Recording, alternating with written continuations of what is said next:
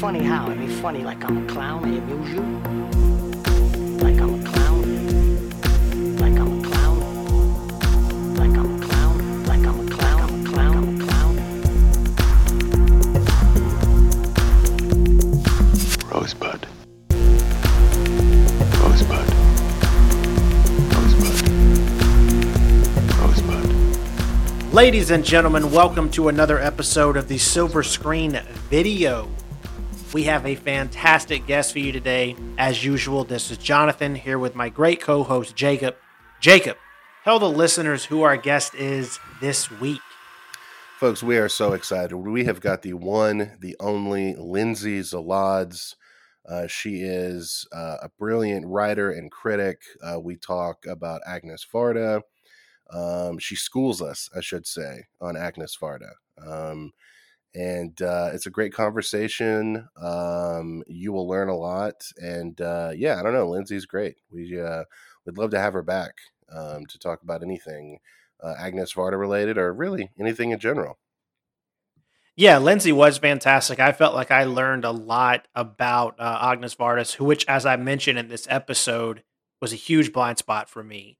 So uh, it was a really good time. As you guys will learn when you listen, that Lindsay knows a ton about Agnes Varda, and uh, yeah, it was great. So this is continuing our all guest month here at the Silver Screen Video. Uh, we hope you guys have been enjoying it. Last week was Keith Phipps, the resident Nick Cage expert, who was writing a book about Nick Cage. Hope you guys got to listen to that episode. Um, but yeah, we're excited to bring you Lindsay. And um, yeah, Jacob, do you have anything else to add before we get to it? Yeah. All you all you freeloaders out there, you know, you follow, maybe you follow Lindsay on Twitter and you think, "Wow, Lindsay's great. I'm going to listen to her on this podcast." Well, eh, first of all, you're welcome.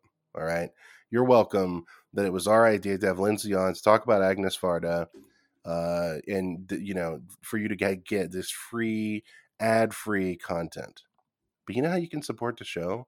You can go to patreon.com slash silver screen video.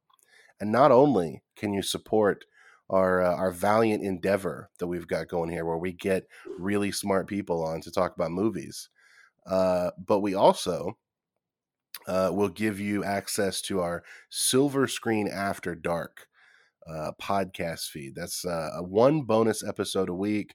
Uh, a little bit, a little bit. We let our hair down a little bit. It's a little bit more relaxed than the typical, you know, guest episodes that we have uh, where me and John are trying to impress the smart people that we have on our podcast. Uh, that's where we uh, we shoot the shit. We talk about what we've been watching. We usually talk about you know one movie a week. Um, I go on rants about uh, Clint Eastwood and how amazing Richard Jewell is, et cetera, et cetera. Jonathan makes me watch bad Denzel movies, uh, so on and so forth. So if you're interested in that, check it out. Patreon.com slash Silver Screen Video. Um, really the only the only movie podcast you need to be subscribing to. I think that is true. Most things you said were true, except um, I'll give you bad Denzel movies, but he's never given a bad performance. So well, obviously, I didn't say Denzel yeah. was bad, but the man I'm just making sure.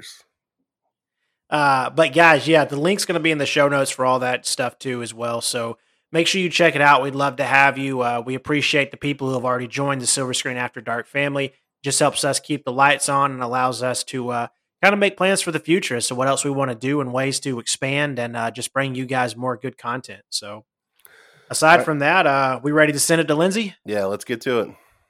Okay, guys, we hope you enjoy our conversation with Lindsay Zoladz.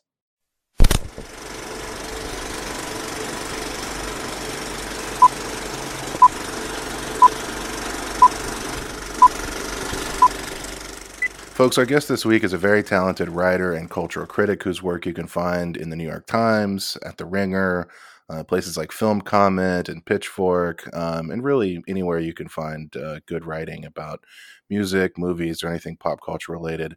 Lindsay Zoladz is here. Hi, Lindsay. Hi. Hi, Lindsay. Welcome to the pod. Thank you for having me. Yeah, today we're going to talk about, uh, and we just had a discussion about how to pronounce uh, pronounce her name. I think we've been going with Agnes Varda because we're just a couple of hicks uh, from the south, but Lindsay has enlightened us. Uh, it is Agnes Varda. Uh, Agnes, yes. Agnes, yeah. So Oui. today we're gonna we're gonna be talking about Miss Varda, uh, and uh, we're gonna be covering a few of her movies. We've talked about um, uh, the Gleaners and I quite a bit um, with uh, director Camille Shushani as one of her inspirations. But we're going to be talking about uh, La Pointe Courte, uh, Cleo from Five to Seven, Le Bonheur, uh, Vagabond, and Beaches of Agnes. So, Lindsay, if you could just get us going, tell us a little bit about your um, your relationship and kind of your history and how you maybe discovered uh, Agnes's work. Yeah, I so I found out about her in college and got really into her films, which now was 14 years ago, I think. Um, I went to I did a like degree in film production and film studies and English because I couldn't decide what I wanted to do with my life back then. So Sure. just piled on um, all the class. So there was kind of like all sorts of film and criticism and also filmmaking kind of in my orbit. And and I, um, you know, came across her work at some point when I was like 20 and just getting really into the French New Wave and being really into like feminism and women in film, of which there were not that many that I was coming across in my studies. Um, so she was just very interesting to me from that aspect. And then once I started getting into her films and watching them, I just was really blown away by the breadth of her entire career. Um, and she was very much still active at that time, like was active until pretty much her death. Um, you know, put out her last film, I think in 2017 um, so just this huge body of work that I was really excited to dig into, and uh, something that's that has been really striking to me over the past five years, in particularly, is how suddenly accessible her films have become. Like it was very hard to track down a lot of her films when I was in college, and I did because I was an Agnès super fan um, early on, but like I had to borrow VHSs from the interlibrary consortium from a different college to like see one sings the other doesn't, or um, Jacquot, which is her film for Jacques Demy, which we can talk about a little bit. Um, but it was really, you know, I kind of got the Varda bug and was just finding a way to see as many of her films as I possibly could, which I think the the first sort of release that made it a little bit more accessible was the Criterion box set of four of her films that I think came out when I was in college, um, which I think has pretty much all of the films we're going to be talking about in depth today. Um, but yeah, it's been really interesting to see how she's almost become, I don't want to say like a mainstream figure, but she really, especially towards the end of her life, I think ascended to this status, at least in America, among kind of people just getting into film and French film, and um, that she really became this touchstone that was frankly surprising to me as someone who, you know, got very into her at a time when nobody was really talking about her, um, either within, you know, my schooling or or among my friends. Like it was not it was a very different time um, to kind of be be an Agnès super fan, as I say. So yeah, it's there's just a lot to dig into with her, and again, I think body of work feels like the right term, and, and just looking over the long haul because she was so consistently productive for decades, and um, so there was a lot. I think there was just a lot to dig out and it was it was fun to to seek that out but now you can pretty much find her entire filmography um, on the criterion channel which is awesome but also would have saved me a lot of um, trips to various libraries in my 20s so Yeah, it's it's crazy when I think about the Criterion channel and like there's so many films that are just accessible now that I feel Mhm. like I, I find myself taking for granted. because if you go back 10 years or whatever like it's it's really non-existent so it's just nuts that uh you have so much of these these films that have been restored and things like that and they're just there like it's it's really it's actually kind of uh brilliant Yeah, it's it's mind blowing actually, for especially looking at her films and just remember again. I had to watch like some of these films that I now can just put on my Roku or something. I had to go to like a different college library to watch them in a basement on a VHS, and that was something that I did. You know, within like 15 years ago, and I sound very old all of a sudden. But kids, let me tell you, it it was Well, wild. It's interesting though. I mean, today compa- we'll never know oh, sorry. Go ahead. And I was going to say these kids today will never know the uh, life life before Netflix and streaming and constant availability. It's true. Uh, But it's interesting though because like there are like certain like filmmakers for whom that is still the case in in a Mhm. way. Like I mean obviously I guess you can buy DVDs of some of these people, but I remember I mean last year I was trying to watch some uh Jia Zhangke movies. I don't know how to quite say his name. But the only like availability that I found was I could like you said like go watch it in a basement at Columbia. Like not Yeah. not like check it out. Like I literally had to go just sit in a, a specific room and they would put it on for me and I was just like, "You know what? I don't I don't think I want to watch it that bad."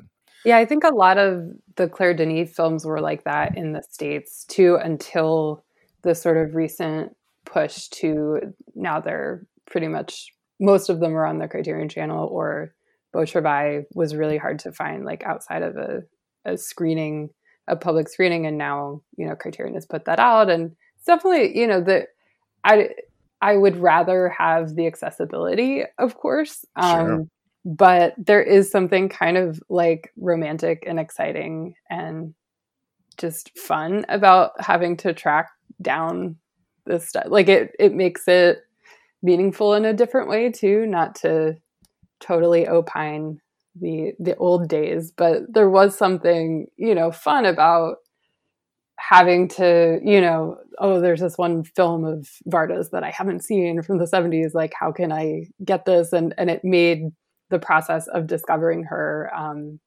her films you know kind of take on this meaning for me um that became this whole big thing for me in college. So um you know i'm i'm really glad that a lot more people can can access these films now in the states but i think you know there was there was something fun about the process of of really digging into into her filmography too. Yeah, I think um I mean my I I was thinking about it for this episode and I think my take is I I think she is the most famous um uh, uh new wave French new wave filmmaker at this point. I mean, Mm, the only the only I think competition for her would really be Godard, who people don't seem to be that interested um, in like on a on a like a fairly mainstream level, um, and especially since a lot of Godard stuff from say 1970 to like I don't know 2011 is just yeah completely unavailable anywhere. Whereas like with her work, I mean. I think, and I think it culminated in the Criterion box set that got released this year. The uh, Mhm. the complete films. I mean, when that was released, I mean, Criterion had only done that with two other filmmakers, Bergman and Kurosawa. So, I mean, it's, I don't know. I don't think it's stretching much at all to say that she's like eclipsed really all of them, uh, all, all of her French New Wave. I mean, I mean, Truffaut. I mean, who's talking about Truffaut at this point, you know? Yeah. Yeah, that's Yeah. fascinating because like we can kind of dig into this with the Cleo conversation too, but she I don't I don't know that I even consider her traditionally a new wave filmmaker. I Right. she maybe one or two of her films kind of could be within that conversation, but a large percentage of even the movies she's best known for now were later in her career or were these very, very um, just aesthetically different films from what we think of as the new wave aesthetic. Whereas like Godard at least made a ton of movies in the 60s that that can kind of slot into that um, that really fit within what we understand as the new wave whereas with varda i think there's maybe three if you're being generous um, the Pointe Courte uh, cleo and happiness and then and i think you could even make an argument for one or two of those that they don't quite fit within to the new wave so it's and i think she would i mean i don't want to don't want to speak for her but i i don't think that new wave label was ever uh, something that she was particularly comfortable with or embraced um, right. for the most part too. Well, let's um, let's go ahead and jump into it. I um, for our director episodes, I normally give a little bit of uh, biographical background. I just want to mention some some notable things um, uh, that I uh, found just on just like googling her essentially. Um, I, I found this interesting. Uh, during World War II, she lived on a boat in the south of France, um, in the the town where uh, Le Pointe Courte was filmed, uh, which I thought was interesting. And then she was relocated uh, to Paris. Relocated. She moved back to Paris with her parents, um, and she described it as truly excruciating. Uh, she says it was a frightful memory of my arrival in this gray, inhumane, sad city, which is Wow. boy, what a way to describe Paris after the war, you know. And then she uh, she went to school at the Sorbonne. Uh, she didn't get along with her fellow students, and she described her classes as quote stupid, antiquated, abstract, and scandalously unsuited for the lofty needs one had at that age. Wow. Um, so I love her. I love her just kind of unromantic bleakness about Yes. Paris after the war. Go was off, Agnes. Um, so yes, she was a professional. Um, she was an artistic photographer in the sense that she she was interested in composition and obviously did it. But she was also like a professional photographer for years before she made her first film. Um, similar to like Stanley Kubrick, like she did weddings, she did like photo spreads for like magazines, and was the official photographer of some theatrical companies, etc. And this kind of leads us into talking about her cinema and exactly what you were talking about, Lindsay. Um, she claims that she only saw 20 films by the age of 25. And so she approached film from like a literary standpoint as opposed to the like rampant cinephilia of the other French New Wave people, you know, like Godard and uh, and Truffaut. And I, I don't know. I, I think that's interesting how she came from like a she, she's approaching it from a completely different standpoint. Whereas, I mean, you watch Breathless, and you know, Godard is clearly only interested in in movies, really. You know, hmm but yeah, that leads us into La Pointe Courte. So yeah, Lindsay, can you tell us about uh, your experience with La Pointe Courte and kind of um, what your take on it is now? Yeah. So this. So I think it was released in 1954, I believe, which Right.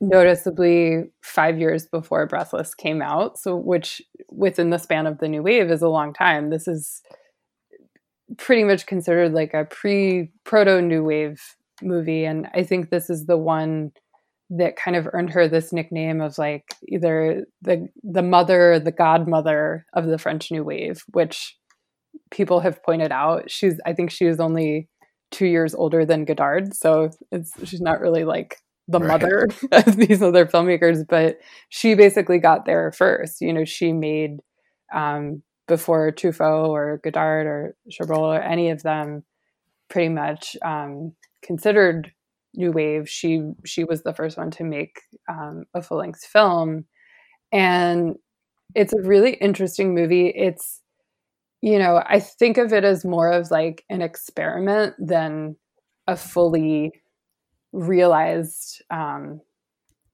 masterwork or anything. Like it it feels, but it still is really um, singular too. It's essentially telling two stories at once, which she has said, you know, to your point of her being inspired more by literature than cinephilia. Um, she took the structure from the William Faulkner novel, The Wild Palms, which I think is, interestingly enough, the one that is also quoted in Breathless. Um, Oh, okay. so it wouldn't there's a there's a quote that they in the long scene in the middle of breathless um, when they're in the the hotel room i think that they the quote about like between misery and nothing like i would choose misery i think that that's from the wild palms Um, It's from definitely from a Faulkner novel. It must so. I it would not surprise me if like Godard came to Faulkner through Right. through this movie, though I don't know for sure. Um, but yeah, oh, sorry, not to interrupt you. I just pulled it up and it says Patricia claims to prefer to take grief rather than nothing. aha, So that's misery, uh, grief. yeah. All I'd I'd probably choose the nothing, but yeah, I think so too. me. That's just me.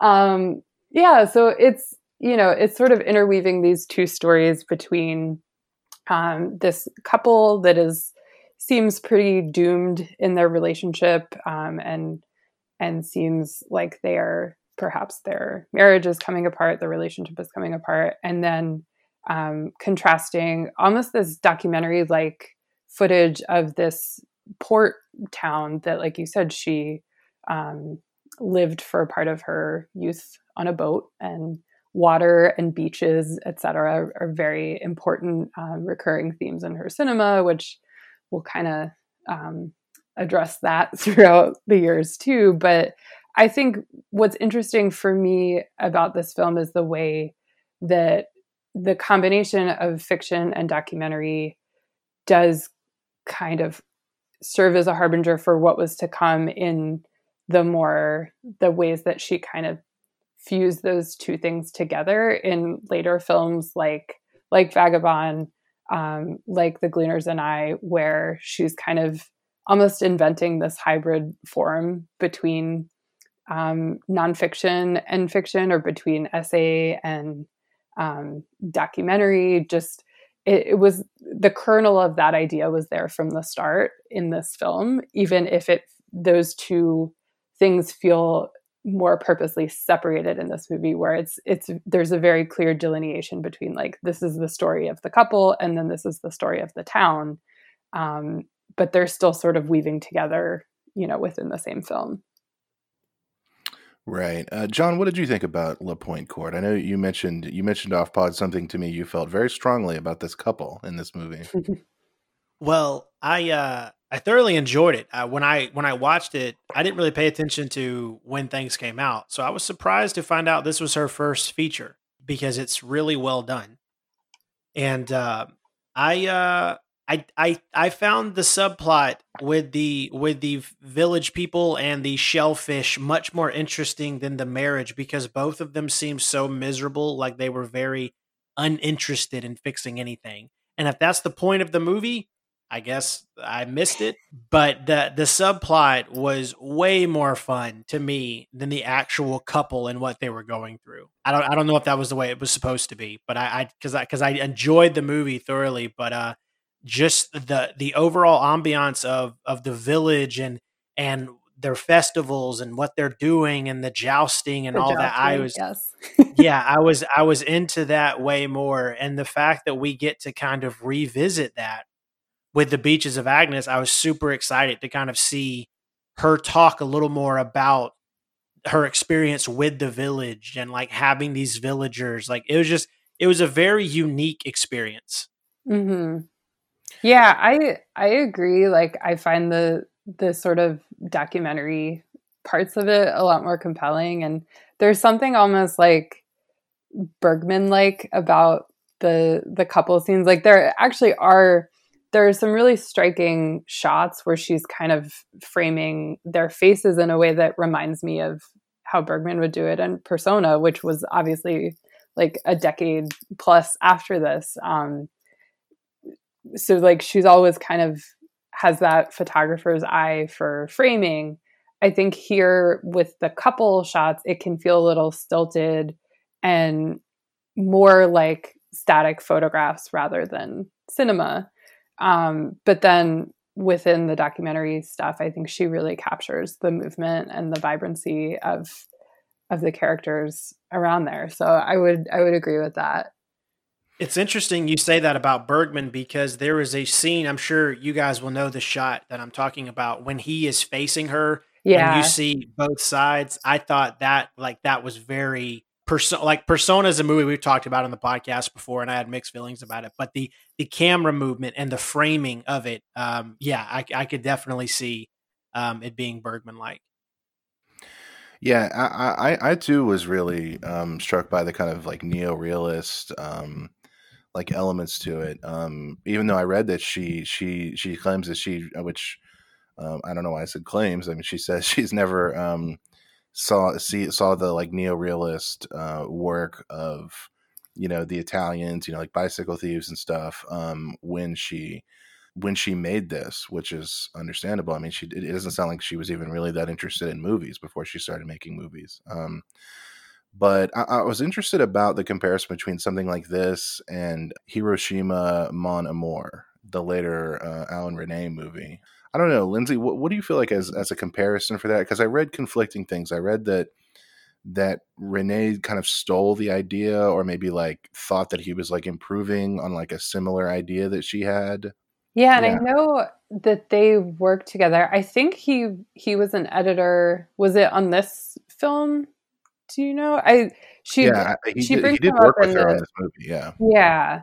So, and I'm not a huge Alain Resnais fan. I I must admit, especially like the his earlier uh, stuff. So, I don't know that I would call Hiroshima Mon Amour an improvement on Sparta. right. Shots fired. Um, but you know, obviously the subject matter is really different. I guess I can see right. formally um, how those might be be sort of similar, but yeah, I think what just strikes me is how how many years before all of it. Like I think Hiroshima Mon Amour was 59 as well, so this is still coming like five years before all that and before a lot of these new wave filmmakers um, even made their first feature, which you know, in a within that period in the '60s, like there's five years is a long time in in the right. Godard span of the 60s. That's like 10 films later for him or something. Right. So I think it is just striking to me. And I, I was watching a video of um, her daughter, Rosalie Varda, talking about um, at the there was a retrospective last year at the um, at Lincoln Center, and she was kind of introducing some of the films, and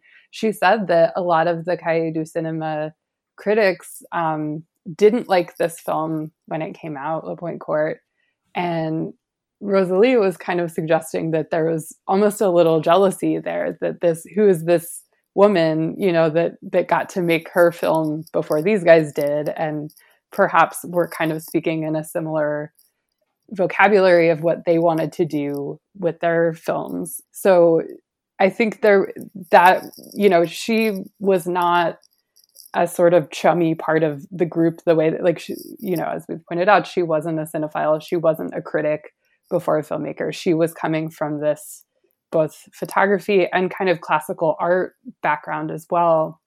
Um, and I think has always been something of an outsider in all of the groups that people have tried to lump her into to the benefit of her larger body of work, I think, because it doesn't really fit into any one particular category. Right. Yeah. And I actually uh, saw this quote by uh, Andre Bazin, who was like the older, kind of like the old, older school uh, du Cinema critics. Um, uh, and it's interesting. I think there was a split there. You know, the younger, mm-hmm. the younger men, Truffaut and Resnais and Godard, maybe were kind of jealous. Um, whereas Bazin, he has this great quote about La Pointe Courte. He says, um, "There's a total freedom to this style, which produces the impression so rare in the cinema that we are in the presence of a work that obeys only the dreams and desires of its auteur, with no other external obligations." Uh, so I can see how you know Bazin would write something like that, and all the young Cahiers critics would just be furious. You know. Yeah. So let's roll into let's roll into probably her most famous uh, movie, I think, uh, Cleo from Five to Seven, uh, from 1962. Yeah, I think this would probably be the most new wavy uh, of her movies. But again, like you said, she always separates herself out from you know, from any movement that she's uh, a part of. Uh, so, what about Cleo from Five to Seven? Was this the first Agnes Varda movie that you'd seen? Because I feel like that is the case with most people that this is the first one um, that anybody sees. It must have been. I think that it was, but I don't have a specific memory of like seeing it the first time. Right. Um, though, yeah, but it's, I've seen this movie so many times since then, and I feel like I'm constantly picking up new things about it. And um, it's just so sort of, it feels effortless in a way and, and really unique still. Uh, the formal structure is obviously so interesting of, of supposedly following this character in real time. Um, although the film is only 90 minutes, so it's basically, you know, clear up from 5.30 to 7 maybe.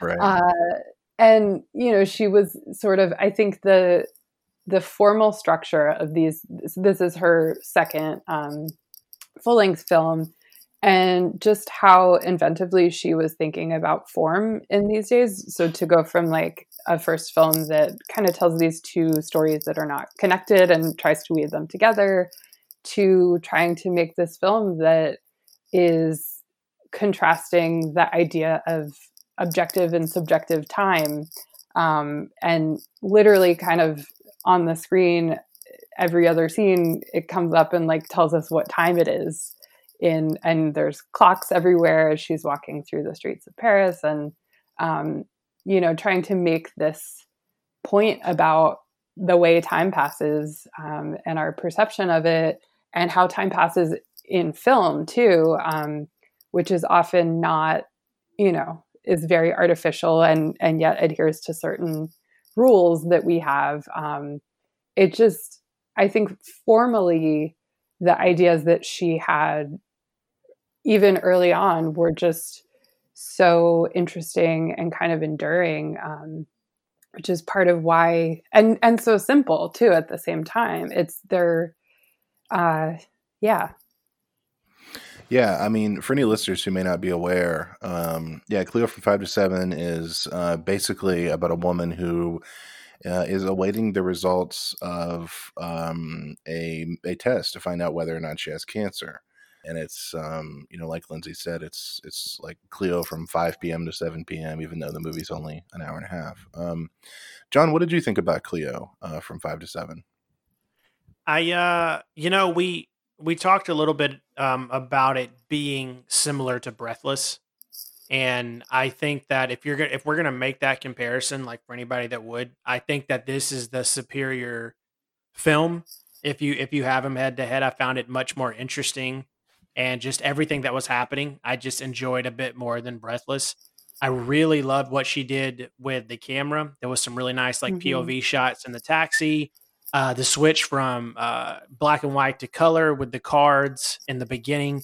Mm, um, there yeah. was just some really there was some really cool shit she did that uh that I I just kind of really pulled you in. For the most part, I'm not a fan of this type of like just relaxed. I'm just going to spend a day with this person going through their life kind of thing, which is why I didn't really enjoy Breathless that much. But um, this actually just did a little more than that. So yeah, I did enjoy it. It was it's probably my least favorite uh, of the of the five, but that's not to say I didn't like it.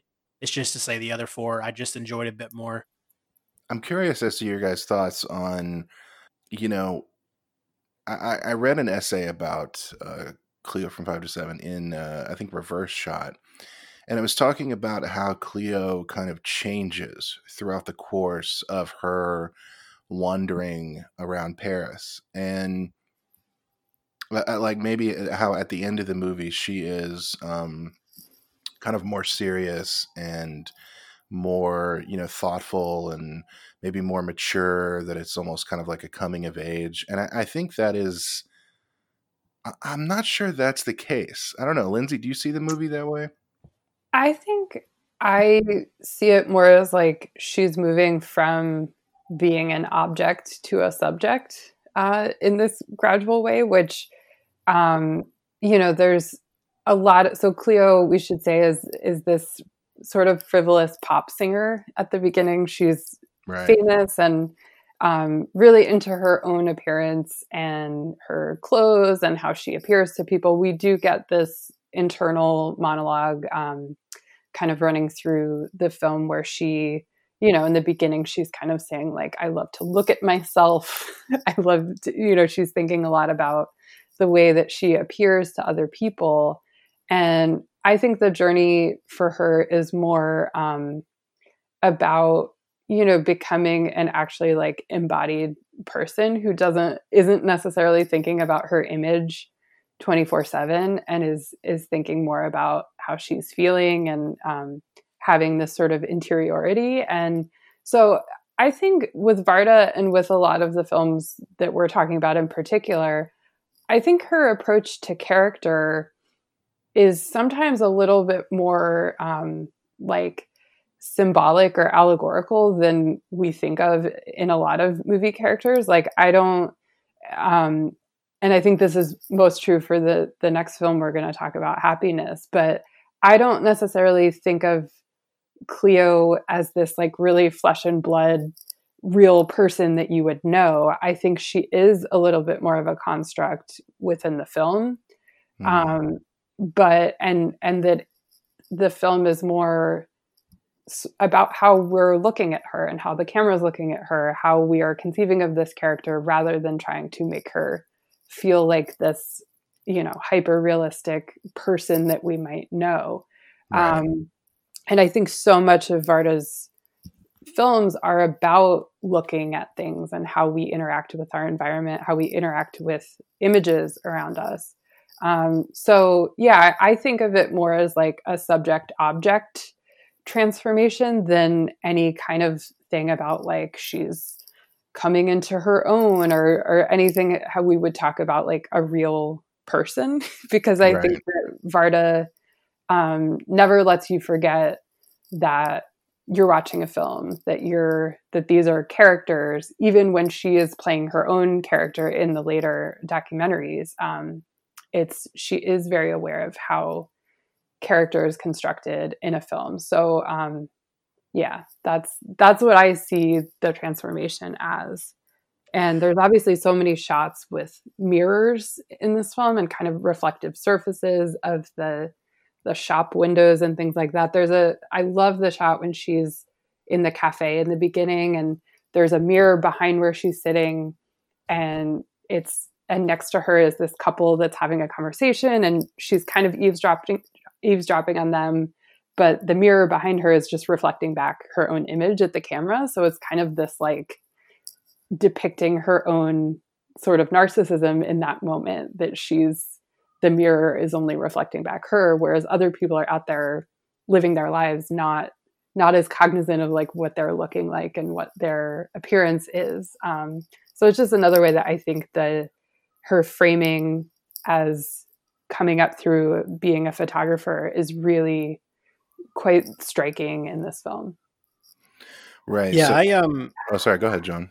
I was gonna say I, I agree with that. That's kind of the way I, I took it as well. It's not necessarily a traditional coming of age like we like we would see in a film like in the last 10 or 15 years. Um, but it's more of like an inner reflection. I got it. And that cafe scene was great. I, I know the one you're talking about, and it was it was really well done and um and that's just kind of like we saw her slowly mature and that's why i like the end of it so much because when she meets that guy and like things kind of things kind of start to click a little bit and it and it almost does feel like she's taking ownership a bit more than when we first were introduced to her mm-hmm. but at the same time it's like even once she you know, comes of age or whatever we're going to call the transformation, she doesn't seem like a fun person to hang around. Like you don't, there's, she seems like a downer the entire time and, and kind of awful even in the beginning. Um, you know, the, the people around her seem a lot more just interesting and, and like people you'd actually want to spend time with. Um, which, and I, I think the new, the other new wave film or the Godard film, at least that this movie reminds me of the most, is Vivre sa vie, which is one of my favorite Godards. And, you know, kind of also, that's also a film that is treating the character at its center as, as sort of this deconstructed image or object that we're seeing um, and and really making the artifice of the structure of the film um, at the forefront of what we're seeing. But i i also think there is a lot more sort of warmth and fluidity to the way that Varda tells a story like that than Godard, where it's like you know the the deconstructed aspect of it with Godard is always at the forefront. The form is kind of at the forefront um, of the emotions, and I think that is a totally valid way to make a film, and I think that's often his aim. But it feels like a way in which they're different. That they're just there's a different feeling to this movie than than what the kind of fragmented nature of of what we think of traditionally as French New Wave. Well, I want to move on to happiness, but I you bringing up Vivre sa vie because this is something that we've we've talked about quite a bit. Um, on uh, on we did a good, an episode on Godard, and I, I, think this is one of my favorite moments in in, movies, uh, you know, period. Which is maybe a cliche to say, but um, is the moment because you know, you, you, like you talked about in Viva sa vie, it's like um, you know, it, it's there's basically like wait do i have the right movie in mind? That's the vivre sa vie is the one where she uh is it's the 12 12 episodes. It's the one where she's watching joan of arc right? Yeah yeah. Um, yeah, yeah, okay yeah, yeah. sorry. I, I like had like a little mini meltdown of like oh my god do i have the wrong movie? Um there's there's so many Godards so. Right. Yeah. Um but yeah yeah the um the scene where she's watching Joan of Arc, and it's so interesting that you say that. And like, we don't really get psychological realism from kind of either of these portraits of mm-hmm. Cleo mm-hmm. or um, you know Anna Karina in in Vivre sa vie, but the one moment that Godard kind of lets us in and lets us experience, you know, a real emotion uh, is when she is watching Joan of Arc and being moved by the images on screen. And it's like this kind of like fascinating mirror effect where she is identifying with um, an emotion from a film and that in turn moves us because after all we are watching movies to feel things you know um mm-hmm. i don't know is there a moment like that in cleo that that you feel compares where we do kind of get close to her as kind of like a psychologically or like emotionally um kind of realistic moment or do you feel like it's kind of all at a distance in a way i think the the most sort of conventionally moving shot is the very last shot of the film when they're kind of I love that shot of it's a two shot of her and this soldier that she meets that is kind of the final person to really um, like unlock whatever's going on inside of her. And they're kind of like it almost reminds me of the, the last shot in The Graduate, where they're kind of like oh, yeah, looking at yeah. each other, like what now, and looking between themselves and then at the camera, and um, having these very subtle emotions pass across their faces. Like I, I really like the ending, but I think it, the feeling behind that shot only goes to show how how much that is not a part of the rest of the film. Like you don't right. get, you know, this sort of moment of intense emotional catharsis that would happen if this were a Hollywood film made around the same time or made any time, pretty much.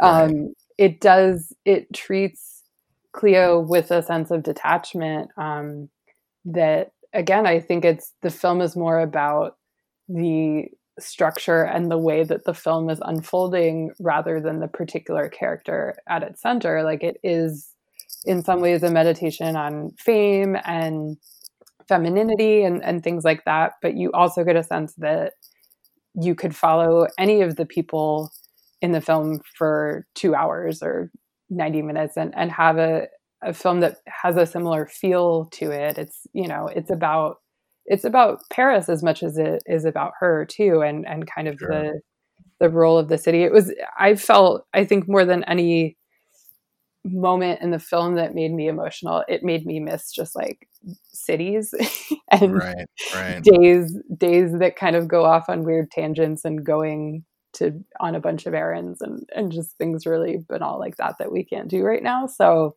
right. um yeah.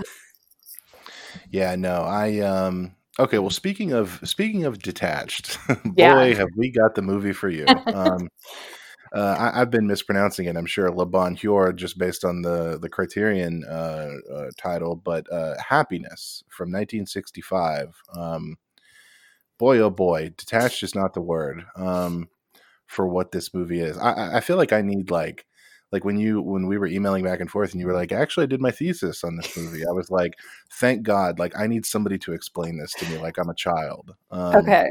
Yeah, because this was this was insanely bizarre. Like I, I just keep waiting for, especially after um spoiler alert, but after after she dies, I'm just like, well, what's going to happen now? Because it, nothing. Ha- it was so bizarre. I don't. So yeah, I, I too am hoping you can explain um, a little bit more about what she's trying to do in this movie. well so let me let me outline the, the, the plot real quick for our Mhm. listeners um, just to kind of say what a strange movie this is um, uh, so so basically there's a guy and his wife and he's they're in a very happy relationship um, and, or it appears very happy and it continues appearing happy and he starts an affair with another woman not because he's unhappy but because it will just add more additional happiness onto his life and so his wife asks him hey why are you so extra happy lately and he tells her and they have sex and then he falls asleep this is like out in the countryside uh, it turns out she has drowned and she is being fished out of a lake. Uh, was it a suicide? Was it an accident? Who can really say? And then he basically looks up the woman that he was having an affair with, uh, marries her, and they continue on. And the bizarre thing about this movie, I feel like, is there's no drama, there's no shoe that ever drops. And you know, I, I kept thinking like, oh well, the, like the visual palette is very sunny and very beautiful and very happy, and I was like, is this irony? But the irony never kicks in. The, you know, it, it's it's it- it's it's almost like the it's it's played without tongue in cheek. This is it's very straight laced. Um, I don't know. I don't know, Lindsay. Well, I help, mean, help it's us out here.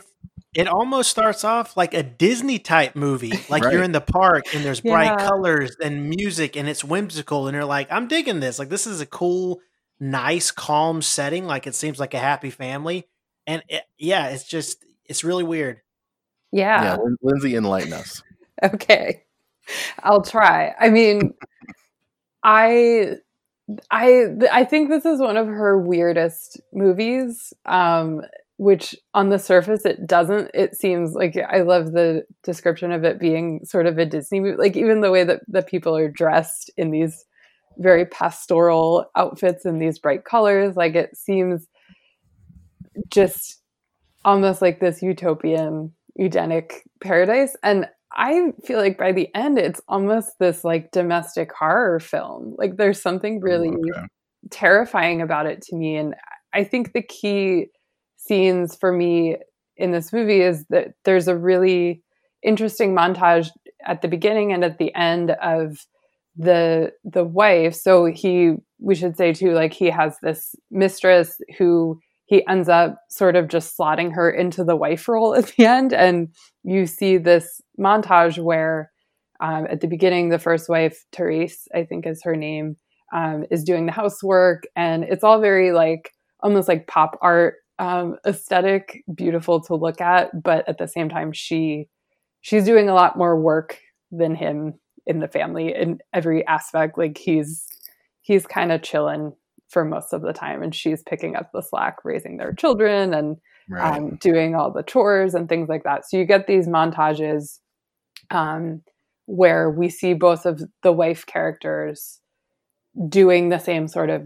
domestic labor, and they they even kind of look alike. They're both blonde. They have slight differences about them, but the you know by the by the end after the wife has died and he's you know essentially made his mistress into his wife we see her just going through the exact same motions and as the the wife who died under these mysterious circumstances i think it was a suicide but you varda leaves it open enough that you could kind of read it either way and and we don't we certainly don't know really anything about the wife's interiority and her emotions or how she you know she's a very Right. opaque character um so I really I think she's making a lot of observations about gender roles in this film that also feel pretty ahead of their time. Like I think in some ways this film kind of reminds me of Chantal Akerman's Jeanne Dielman, but this is also coming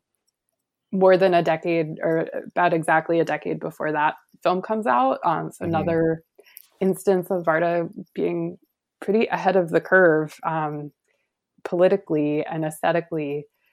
But yeah, I, I think there's just a lot of depictions in this movie subtly about, you know, kind of the men's sphere and the women's sphere. And he works in this, um, he's a carpenter and he works in this um, space where, you know, there's all these like photos of Brigitte Bardot on the that they've pasted up and these centerfold ladies and they're just talking about women in this way and also like not working as hard as the wives seem to be. I mean, it is worth pointing out that Varda was a mother at the set. Like she, um, her first child, Rosalie, uh, was she had her and then uh, raised her as a single mother for the first couple years of her life before Varda got together with Jacques Demy, another French New Wave luminary. Um, but this is a moment when, you know, not only is she the only woman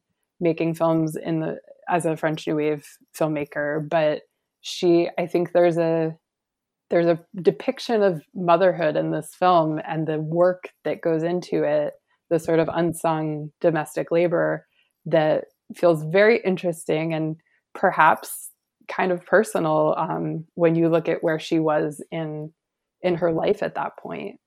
Right. Yeah, the Jeanne Dielman uh, comparison. I, to be to be honest with you, I did not want to make it because I was like, is this going to show that I like only know like one like fe- like feminist film in existence? You know, like uh, I'll let it slide. No. Okay, but like, but like, yeah, like I, I the comparison I think is, is as apt, but it's also like um I feel like it's like Jean. This is gonna sound like so like Hollywood studio like hack, but like this is like Jeanne Dielman as made by like Douglas Sirk. You know? Oh like yeah, would like watch. That sounds very up my alley. But right, right, yeah. That's that. That sounds like this movie, frankly. Um, yeah, yeah. That's um okay. That uh, like I'm not like being like I'm not kidding at all. That literally helps me kind of understand like kind of what this movie is going for because I, I legit did not know how to take it. I was like, is this like some kind of like you know like Lynchian horror that I'm watching and it's just like never coming to the surface or like you know I, I don't know. It was just such a it, it's it's one of the weirdest movies I've ever seen to be honest with you. Like wow. the I love the, that. Yeah like the, the, the just the fact that there's no drama and there's no like there's mm-hmm. no other shoe that ever drops it's just such a wild viewing experience to be like oh cool so nothing happened we're just we're just keeping on going he's just plugging in the other wife you know it's wild. Yeah. Well i uh i know we have two other movies to talk about but i, I do want to say so I agree with you about like it being a little ahead of its time about how it like it deals with gender norms because you get the idea from the movie that he is just expecting her to be okay. Mm. But like with the fact that he's being unfaithful and they're married right. and she even and she even says, "Well, no, because we're we're married. Like I love you."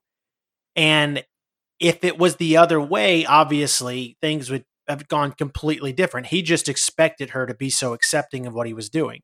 Right. And and I do I do lean towards it was a suicide as well. I think it was like a combination of like a broken heart and she just kind of let it happen.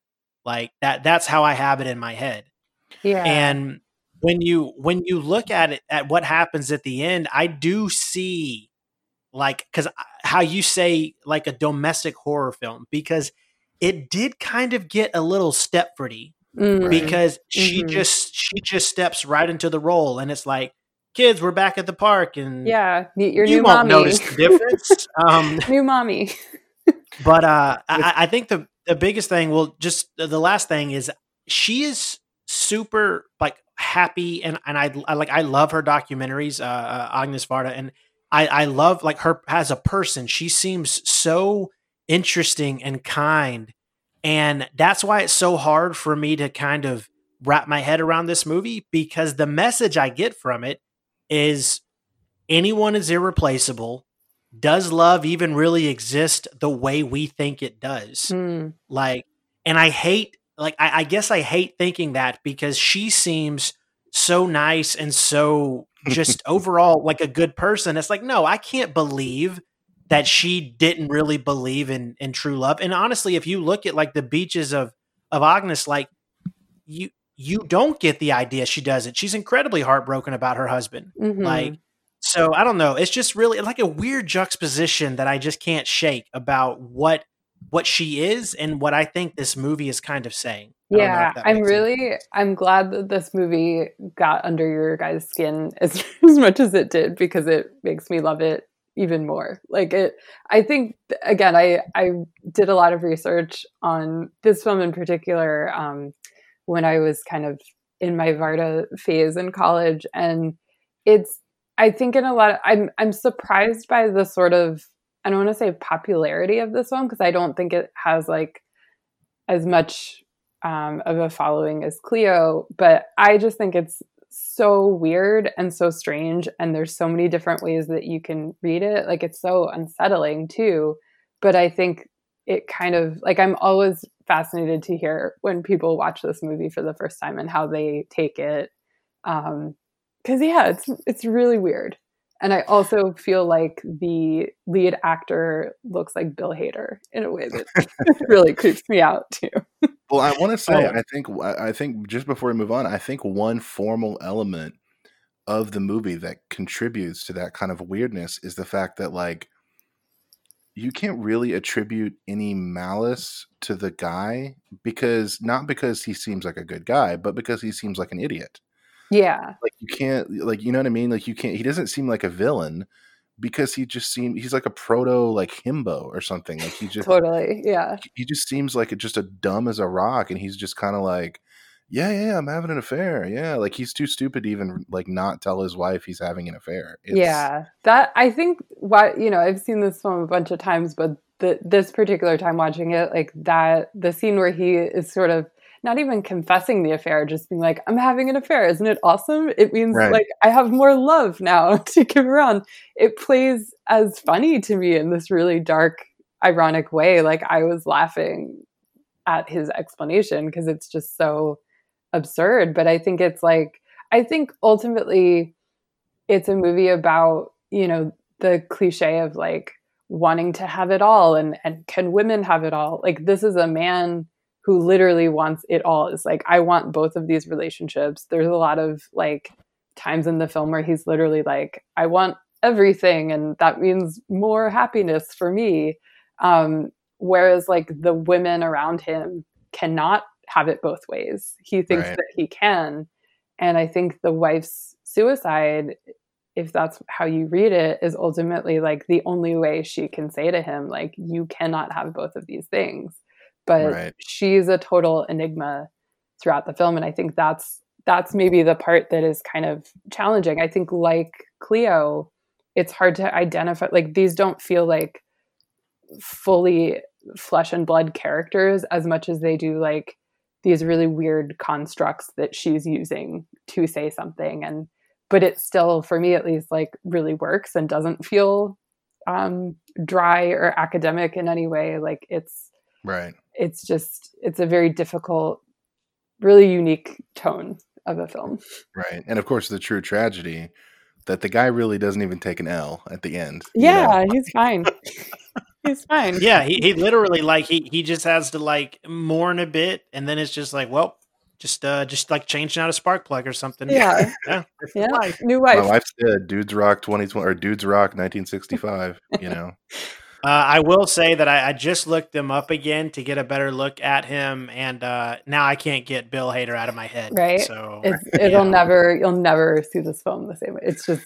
proto barry it's the first episode of barry it's like if I ever meet Bill Hader in real life, I'm like, you piece of shit, you should have cheated on her. now she's dead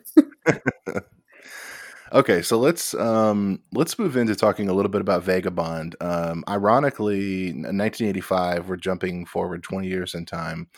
Ironically, um I read this was like kind of a minor box office hit uh in France uh, in the 80s. And I know John, you really like this movie. Um I don't know, Lindsay, tell us about tell us about Vagabond and what what draws you to this one. so it it was a hit in france um i think i don't think it was the only film of hers to turn a profit but i think it was the only film of hers to turn like a significant profit, which is Right. first of all saying something about um, you know how she kind of conducted her career. In so we're leaping ahead like twenty years here.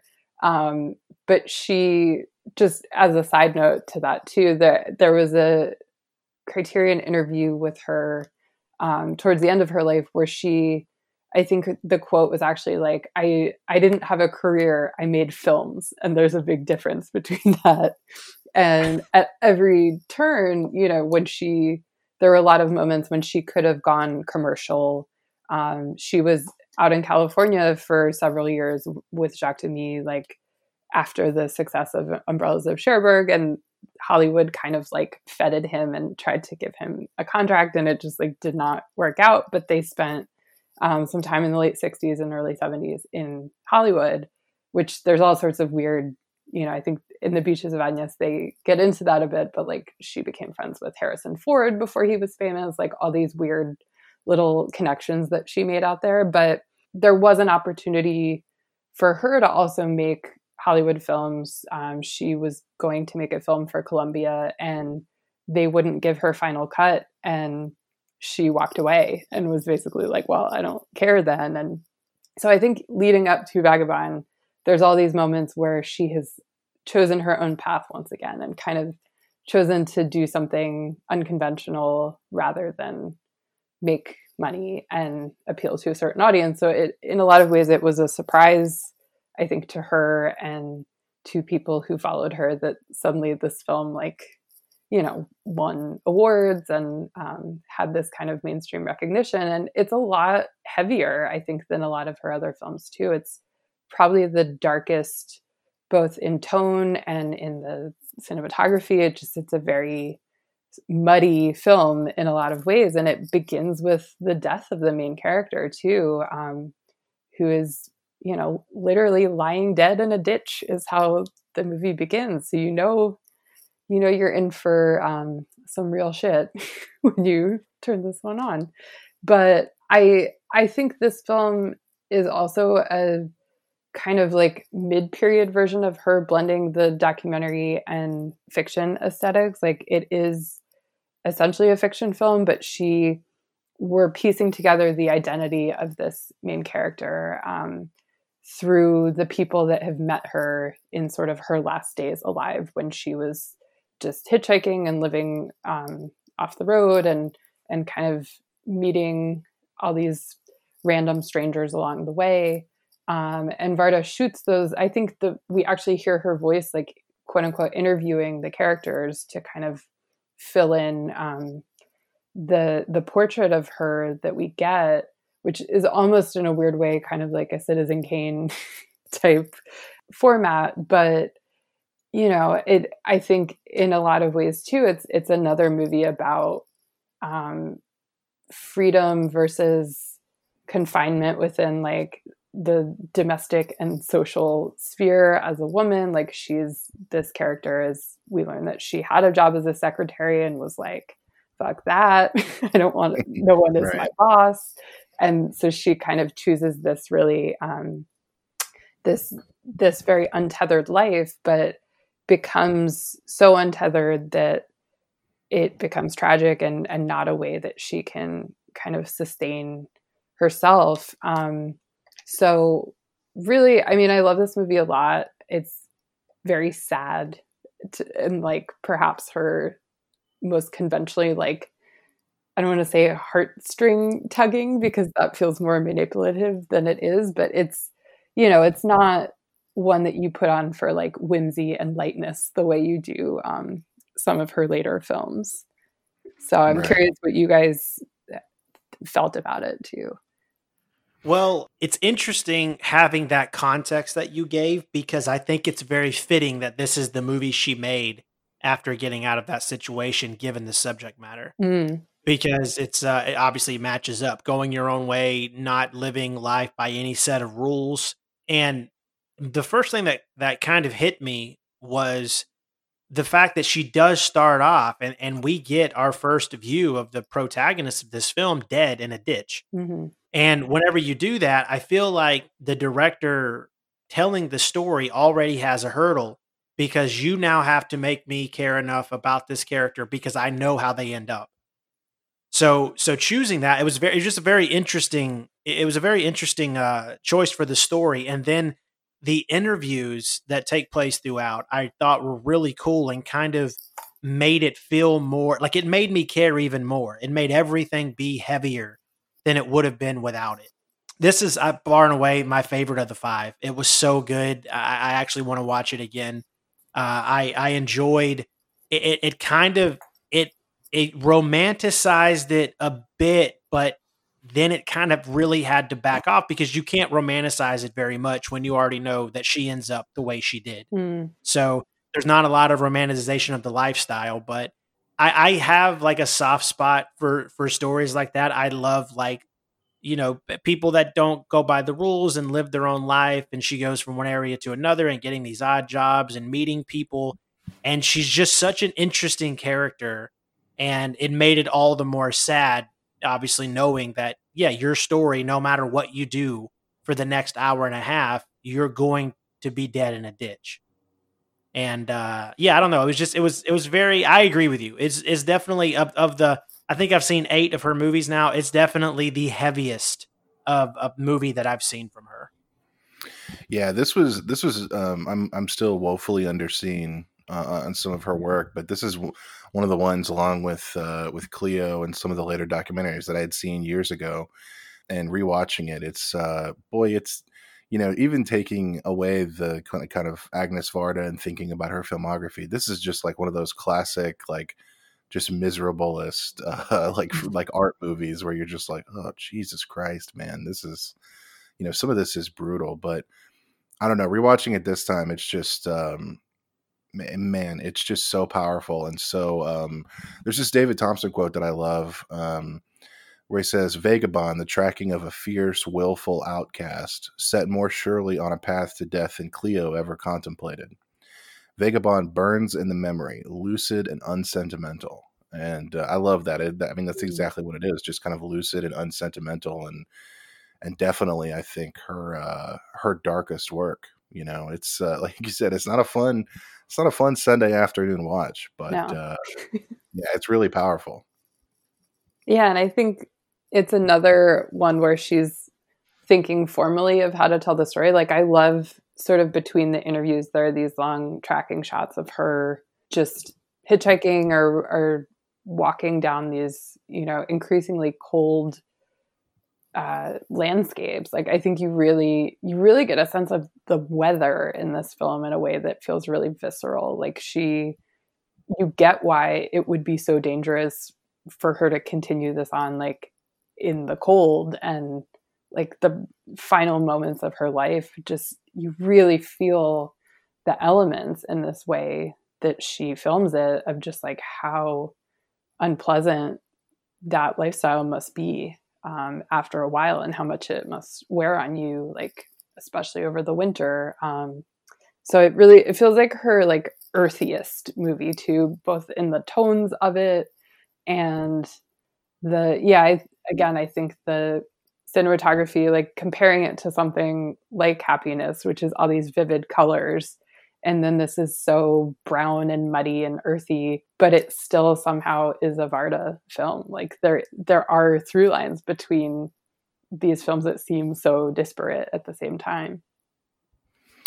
Well speaking of uh formal daring um let's just jump into the last um the last kind of section of her career. And we we kind of had focused on beaches of agnès but really i mean um, I know m- all of us have seen multiple of her her kind of later documentaries. Um, specifically, I'm thinking of Gleaners and I, Beaches of Agnès, and Faces Places. Uh, I haven't got a chance to watch her most recent one, Varda by Agnès, yet. Um, but uh, but yeah, Lindsay, what what uh, what are kind of your thoughts on her? Uh, developing into this, I'm I'm always fascinated by how artists kind of mature in their later in their later career when they kind of know that they're you know close to death and especially because like some some artists treat it as really like um an opportunity to give like one big final statement like i'm thinking of david bowie's blackstar um and then some you know some artists uh like say bob dylan for example just like kind of go into like this uh, this comfort zone where they're just kind of fucking around doing Frank Sinatra covers for like three hours. Yeah. Um, so I don't know. I don't. I don't know where uh, Agnès Varda falls into that uh, to that uh, dichotomy. I guess, but I don't know. Can you talk to us a little bit about her uh, her late uh, career from basically 2000 on? Yeah, I think it was. I think she was definitively not doing Frank Sinatra covers in her Definitely. in her third act. I mean, I think the the sort of final third of her um, career, or even or her filmmaking, I should say, because she said, "I do not have a career," um, is really remarkable to me, and maybe a big reason why, like you kind of said, her legacy within the past decade has kind of, I think, in some ways eclipsed um, the filmmakers who were not as prolific or as um, just vital in the last decades of their work. She really stayed open to a lot of aspects of innovation. Like, I think one of the most famous scenes um, of this period of her work, or maybe any of her films, is um, when she's sort of learning to shoot digital in The Gleaners and I and has this portable DV camera and is literally shooting her own hand and the wrinkles in her hand and both reveling in the fact that like look ma one-handed shot like i can shoot my own hand and hold the camera with the other one because this camera is so light and portable and literally putting that sense of discovery and like technical joy into the film but it's also this meditation on mortality like she so jacques demy dies in 1990 um, she you know is very i think her work from then on becomes really focused on mortality and aging and um, you know how film can kind of communicate that process in a way that other art forms can't. And and that's what i find so remarkable about these last movies and beaches of agnès in particular because it's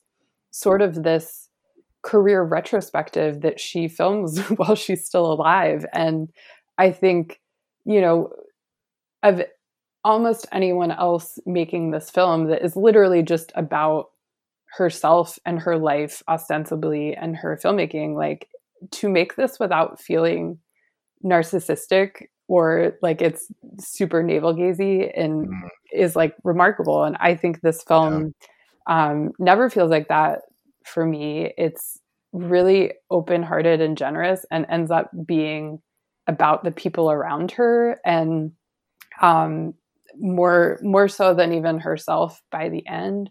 Um, there's a great quote that i think she says in this film where she talking about one of the films she made in the 70s saying that um, chance was her first assistant. That she was always kind of open to you know not overly scripting especially these documentaries in the later aspect. They have a kind of digressive nature to them but then they also somehow circle around to saying something cohesive too. Um, and i think yeah just that quality of openness and discovery not being afraid of new technologies or the sort of younger assistance that she so explicitly highlights in these films um, is really inspiring just on any level like beyond filmmaking she was she was Right. not afraid you know she was i think she was 80 when beaches of agnès finally came out and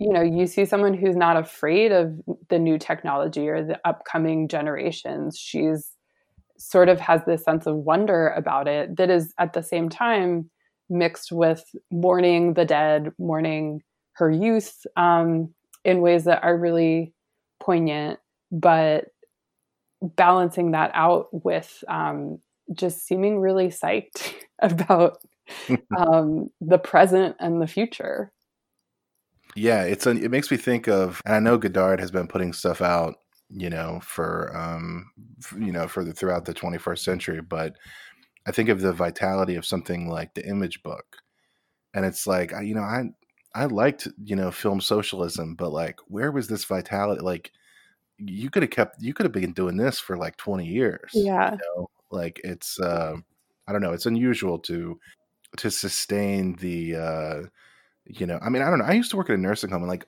this this maybe sounds awful, but like old people are tired, you know? Like yeah.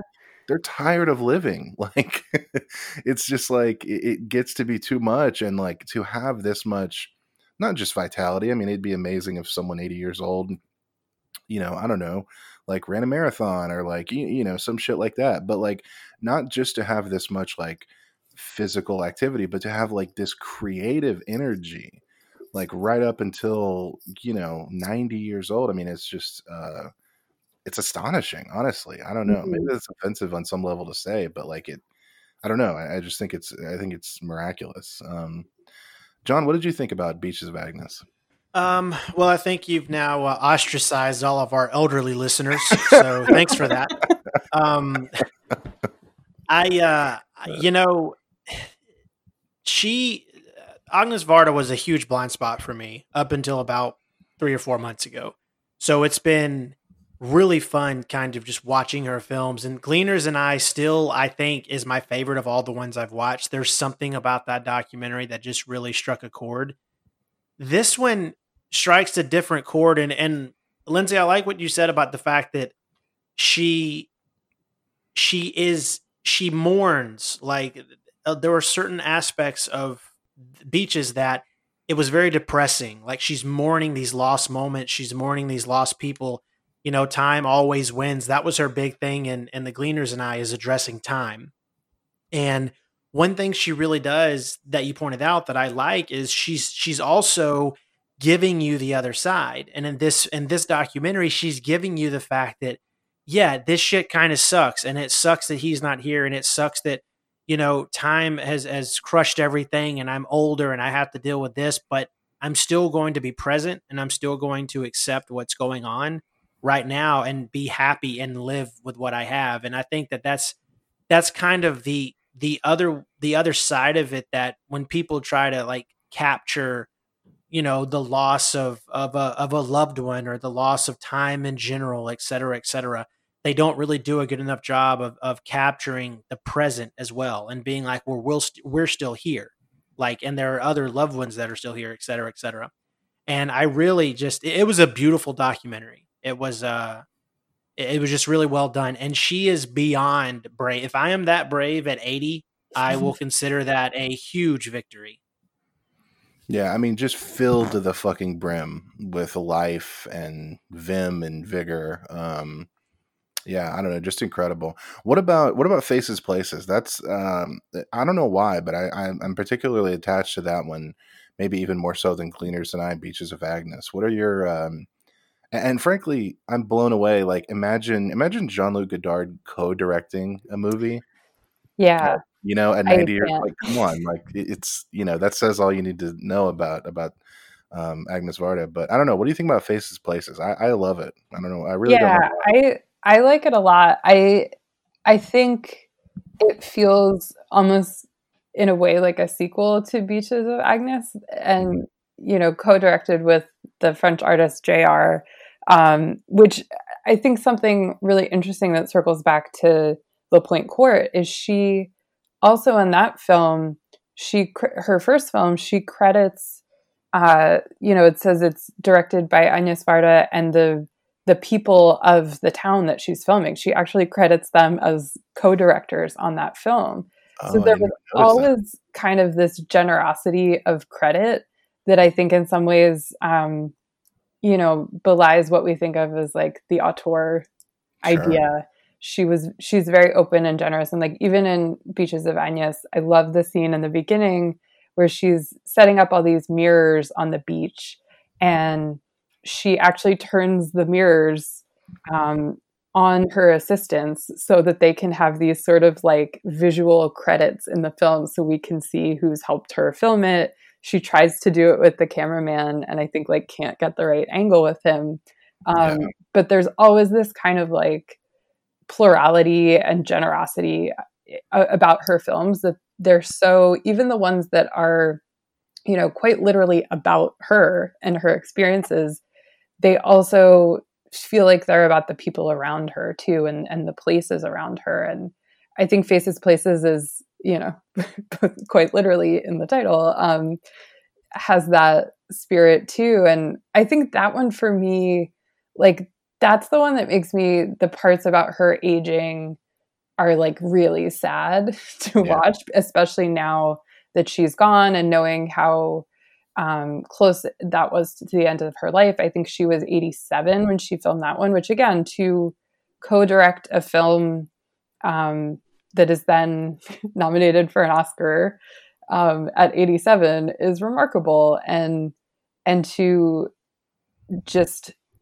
let someone else take some of the reins on that too and be open enough to someone else's vision that you trust them to co-direct i think I, what I really like about that film is the way that their perspectives clash sometimes. Like mm-hmm. she doesn't think all of his jokes are funny and yeah, sometimes yeah. tells him that and has like a little spiciness about her that that feels also really um, quintessentially Varda.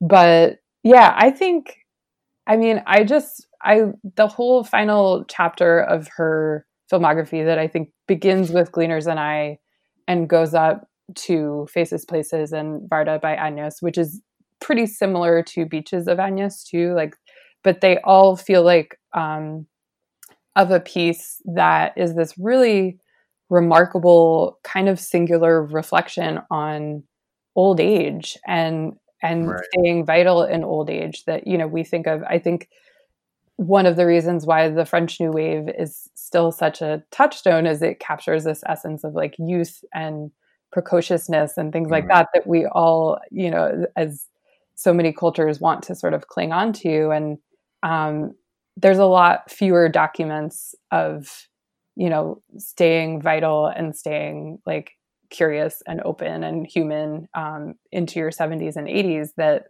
that's to me maybe the most valuable thing she leaves behind is like if i had to choose um, is that final kind of block of her career I completely agree. Yeah, it's it may be controversial to say it, but yeah, if I if I had to choose between you know the '60s movies and and this the last 20 years, I definitely would. Um, just because they're so meaningful, and the you know I'm not gonna spoil it, but the fucking end of Faces Places. Oh boy, yeah. Uh, you know, I just come on, man. Like Godard, buddy, you're on the silver screen video watch list, pal. you know, I I don't know, man. It's, Come on the pod. Yeah, yeah. Come on the pod so I can berate you for being mean to Agnès Varda. Yes, um, making her cry. No oh my but... god, uh, I can't even. That makes me so mad. Um, okay, Lindsay. Last question. Uh, we've kept it away for way too long. There's 22 uh, Agnès Varda movies on the Criterion Channel. What is an underrated Agnès Varda movie that, uh, let's say you've seen these five. Let's say you've seen uh, um, you know, Gleaners and I, maybe Faces Places. What's what's an underrated Varda gem uh, that our audience and we should watch? I man, I could pick like ten of them, but I think I'm gonna say Mur Murs, which is or Murals, with her documentary about the murals of Los Angeles from I think it's from the early 80s. Okay. Um, really kind of proto faces places and like i would say like if you liked faces places you'll love Mur Murs um and it's you know we didn't touch much on her los angeles films but there are quite a few of them and, and quite a few shorts that are really i think amazing kind of like outsider perceptions of the us and of california in particular and I think this one does a really good job of it. It feels like a bridge between the sort of early documentaries and the later essayistic portraits, but it's and it's a really awesome time capsule of LA in the early 80s too. So that I would recommend that one. And also um, there's a she made a ton of great shorts too that are I think most of them are on Criterion. And I the, I think the place to start there is Uncle Yanco, which is just an absolutely delightful like 20 minutes of film if you're ever just having a bad day and want want it brightened up um, uncle yanco is it's her eccentric hippie uncle who lives on a houseboat in california and her meeting him for the first time like that's okay. that's all you need to know Well, I haven't had a bad day in a while, so uh, Yeah, so I don't- not this whole year. yeah, yeah. I don't, 2020 I don't was think I'll be needing that anytime soon. Uh, but yeah, not to typecast you in the in the silver screen video uh, uh, pantheon here, but um, we might. This both of those movies you mentioned are in the um, Eclipse series, uh, Agnès Varda in California. Yes. Uh, so uh, maybe we'll have to have you back and uh, and dive through this little box set here because yeah, these these sound really interesting. Yeah, Um, I would I would love that. yeah. Okay, uh, folks, that's the uh, that's the Agnès Varda episode. Agnès Varda. Um, we're not picky here. You can say Yeah. whatever you want. I think I uh, speak for all of us when I say that Scorsese has it right. He calls her one of the gods of cinema, which I think is probably about the highest praise you can get from someone like Scorsese who's seen everything. And let's remember, Scorsese's never wrong, so That's true. it is. So Never. That's true. So yeah, Lindsay, thank you so much for joining us on this uh, Varda journey. Um, you got anything to plug? Uh, Twitter account, anything like that? I mean, not particularly. I'm I'm on Twitter. I'm writing a lot of things. Um, but yeah. Yeah, just about anything uh, Lindsay writes is worth reading, guys. So definitely check her out. Look her up on Twitter. Uh, Muck Rack. Do you know this website? I just discovered this recently. It just like keeps track of everybody's work. Oh, so Um, useful. Yeah, I I think it's like some kind of bot. Like I, I don't think anybody actually runs it. I think it just prints anything like under people's names. Whatever. This That's is cool. Neither the time nor the place for it. But uh, yeah, check out Lindsay's work. She's a great, uh, great critic, and uh, it was a real pleasure having you on, Lindsay. Thank you. I did write an essay about Varda like two years ago around Faces Places. That that might be something not timely but relevant to plug. It was for the Ringer, so Oh yeah, yeah, the Ringer. Yeah, I remember that one. Um, yeah, we'll we'll definitely link to it in the profile, and uh, and uh, yeah, absolutely. Well, thanks for thanks for coming on, Lindsay. We really appreciate it. yeah, it was fun. Thank you. yeah, thanks for stopping by. And yeah, like like Jacob said, we'll put everything in the show notes so you guys can find uh, Lindsay and where she writes and, and read all of her stuff. So yeah, that'll be in the show notes. So uh, thanks for stopping by, Lindsay, and uh, we enjoyed it. Thanks.